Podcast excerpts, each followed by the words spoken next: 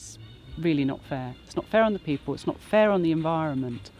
And I think they're wasting an enormous opportunity. They could actually bring so much into this area by doing what they ought to do.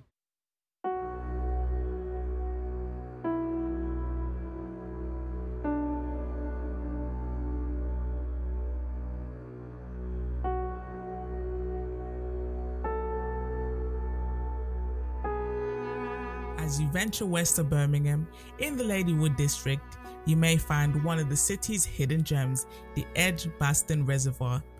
In this natural reserve stands a derelict building covered in graffiti, once known as the Tower Ballroom.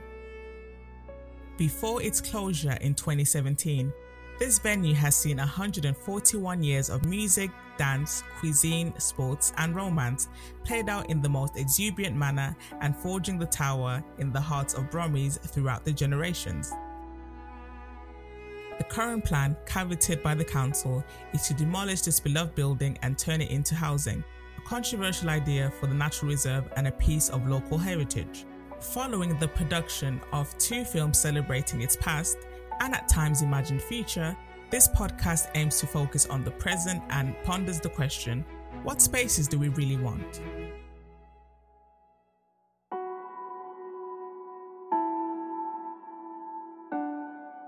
For this prologue, we decided to go to the reservoir and give the voices to the people. Iris, Elilta, Stephen, Vanille, and I, Jessica, asked bypasses their opinion on the fate of the Tower Ballroom and what they would have wanted for this space.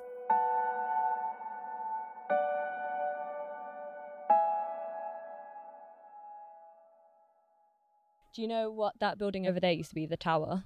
It was a nightclub back in the day. Uh, that's what it was. And then special events like weddings and birthdays and stuff like that. It used to be a ballroom place, and lots of events were held there. Been quite a few different things. It was was a great dance venue for many years. I think it used to be something like a rollerblade, you know, roller skating rink or something like that. I don't know much, but I have worked in there before. Did you ever go there? I did, yes. Yeah. What event? Uh, roller discoing, and I think it was the Drifters or something like that, and just it was just a general disco. Yes, I've been there. I was just telling the family. I've- that used to be the day I was in there back in my days. Uh, and I'd been going there for about 11 years. I used to go Ceroc dancing there. I was doing waitering, so I was about 16, 17. I went there for a waitering job. Do you remember what event it was? It was literally a wedding. My grandma actually used to go ballroom dancing there when she was younger, and she worked there. Even Like waitressing. yeah, She was wait- a waitress and bar. Yeah, worked bar. the bar. even to this day, like she tells me all these stories when she used to go dancing, and like it was in there. She met her first boyfriend there when she was fifteen, and they stayed together for like five years.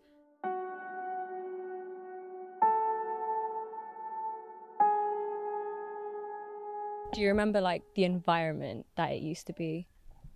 Older, more, more mature people. I mean, I know that it used to be a very famous place for people to go um, to to dance because obviously it's the Tower Ballroom. It was the place to go.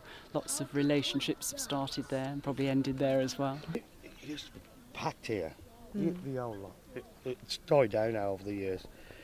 You'd, you'd come here on a Sunday or Saturday night, I mean, you'd just see cars. You couldn't get in. You just couldn't get in.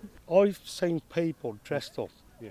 and they were turned away. And I kept going in there every Saturday and it was for the posh. I mean, a drinking back in the day then. I mean, nowadays it's seven, eight pounds. It was seven, eight pounds then, back in the 90s. And mm. you see, and it was really, because you've got another place called the Liberties down Hagley Road. Yeah. That was nowhere near this. This was just on a different scale. The back part, the back wall, that's still part of the original building, and you could you used to be able to see it. It's like a proscenium arch sort of you know stage thing. They put the bar up there. Had a re- has a really good sprung dance floor for ballroom dancing as well. It was a nice. It's got a nice view in there though. Like we was after we started serving, we sat down in one room and you could see the water. Mm-hmm. So it was quite nice in there, to be honest. Dad, why is it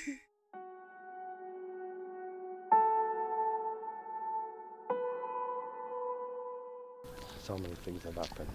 You could just come here, like yourselves, talk to strangers. And we went jogging because we slept in the car None of us could drive back. The cars were parked up here. And it, such a sight, I mean, it's silly, you know. And like four o'clock in the morning, we woke up and we all had a, a swim, even though it was dirty. And it was just memories like that. There's silly memories. The one time we woke up and there's this big ostrich. The windows were open, looking at us. Uh, one of these swans. Uh, look right through the car. Uh, we screamed. You know, silly things like that. You know, this this whole site is just full of love. Back in the, I don't know what it's like now. It's ju- as you can see, it's quiet. It's a Friday evening. In 1993, this was packed. It was rammed, jammed. You couldn't walk. You couldn't get your car in. You couldn't get it out. They used to have this uh, boating centre, canoeing centre there. That's gone as well.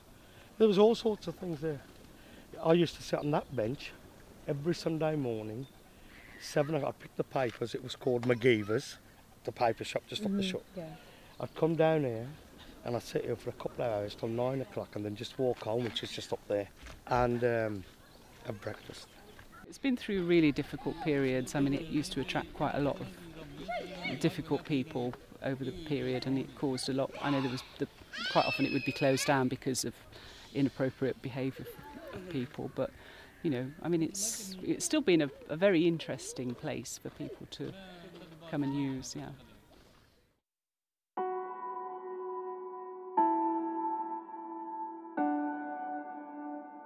Do you know what it's going to be turned into? No. No, that we don't know. No.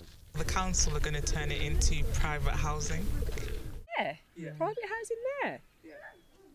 Okay. No, this is nah, nah, nah, nah, nah. This is wrong. Well, the council have the last say, don't they? Yeah. But uh, I'm totally against it. Yeah, at least they're doing something with it. It's been closed down for a long time now. It's a bit of a random play. Yeah. I, I wouldn't feel like that'd be somewhere where people would want to live. It's not absolutely definite that it's going to be turned into that. It's part of a bigger plan for the whole of the Ladywood area, and the proposal has been put together by the council as a possibility of what it could be.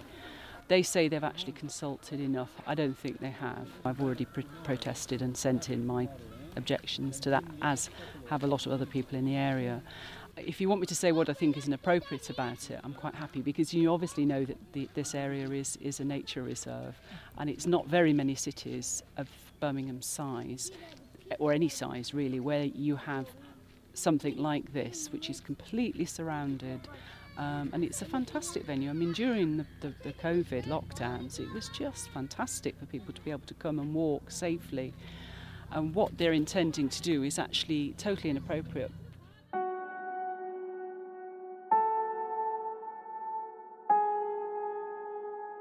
If you had control over it, what would it be? I mean, I'd turn it into a, a centre or something, you know, mm. for kids, Yeah. youth of today need places to go to, and it's funded by the government itself because they're making billions anyway. Yeah. Like a centre for kids, for troubled children with issues.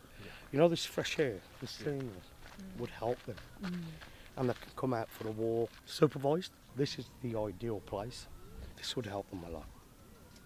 You know, and help children off the streets, and I don't know, something good towards the society we live in instead of turning it into homes. You know, there's plenty of homes everywhere, Yeah. and people are building their own anyway, like I have. I think it should be useful people in the community, really, like the mm-hmm. youth. I mm-hmm. think because there's nothing for them here, is there? Really, mm-hmm. everything's shut down, all the youth clubs. So yeah, I think it should be something for them. There are lots of examples of other places that you can go to, and it really does need to be a decent uh, buffer zone between, you know, the, that before they actually start putting in housing, in order that people in the area can still feel that they can come down here and not have it impacted by people not wanting people to walk in front of their house, which is, you know, they're talking about putting luxury apartments there. You're not going to be happy if you've paid umpteen thousand pounds, hundreds of thousands of pounds, to have people right up against your garden. There is, there's going to be conflict caused by it.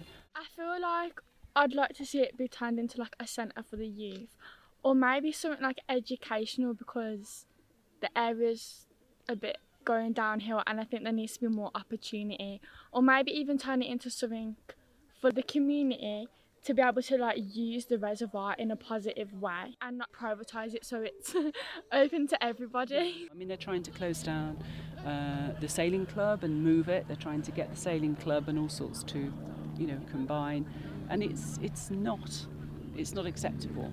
Um, and I think the council will have to realise that whether they will actually do anything about it and amend it.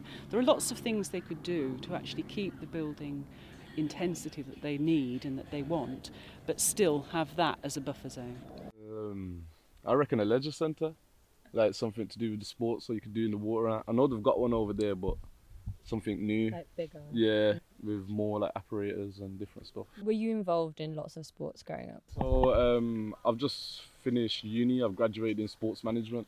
Did you have lots of spaces growing up to do sports in, or did you have to find them? Yeah, you had to like there was a thing when I was younger, sports for life. I used to play there football, and then on top of that, I live opposite the Warwickshire cricket ground now on mm. Portland Road. So mm. yeah, there's quite a few things now. Like there's cricket. Even in Smethwick, they've left the swimming now to us after the Commonwealth Games. So I think that's alright as well. There's two more places to go, but I think they can do more. I feel like there there is more you can do. When I was growing up, there was youth clubs and loads of stuff like that. Nowadays, I feel like they ain't, they ain't really much.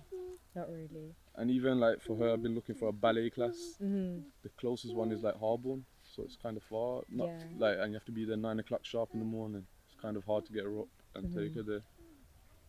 We were looking for football clubs for my younger siblings, and we have to get a bus like all the way. Yeah, Take the eighty. yeah, it should wanna- be walking distance. Yeah, you want us to wake up at ten to get there, like specifically at the time to get them there. I think they could do more in the parks.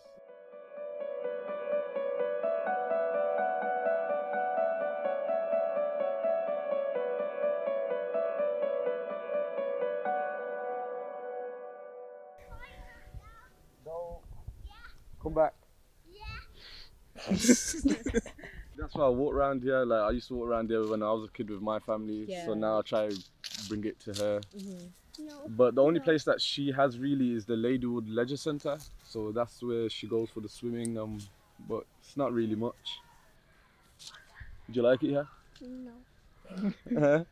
like today, we've come to feed the ducks with the breads. You like feeding ducks? Not impossible. Huh? Not impossible. Not impossible. No. Do you like feeding the birds No. and the ducks? No. Yes, you do. No, don't. You do. I thought you had that. it's quite cheeky.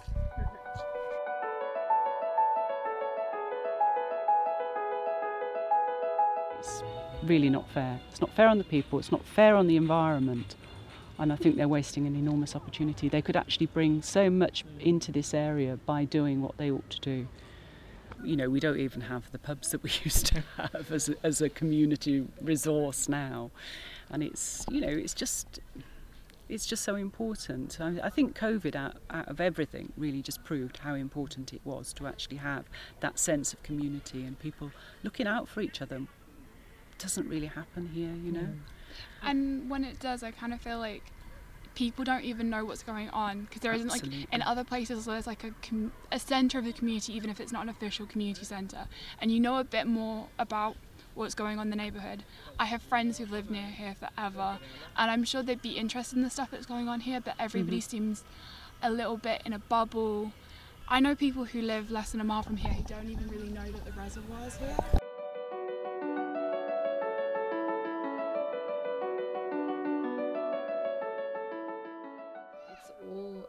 Everybody's space, isn't it?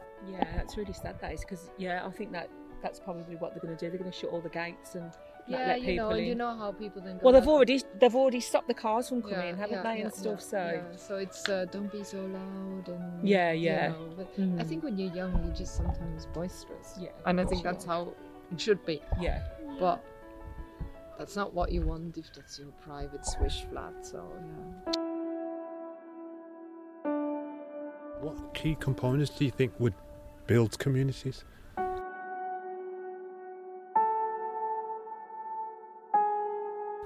a decent community centre uh, with involvement for everybody, you know, and somewhere that people can go feel safe.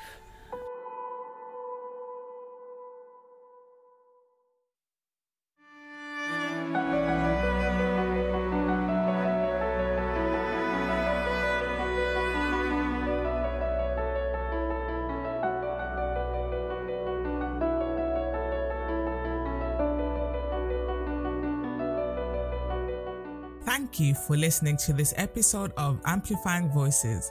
Don't hesitate to send us your reaction and comments either on Instagram at Bertz Associates or by email that is admin at bertzassociates.net. A Bertz Associates podcast produced by the children of the diaspora. Find out more on our website, bertzassociates.net.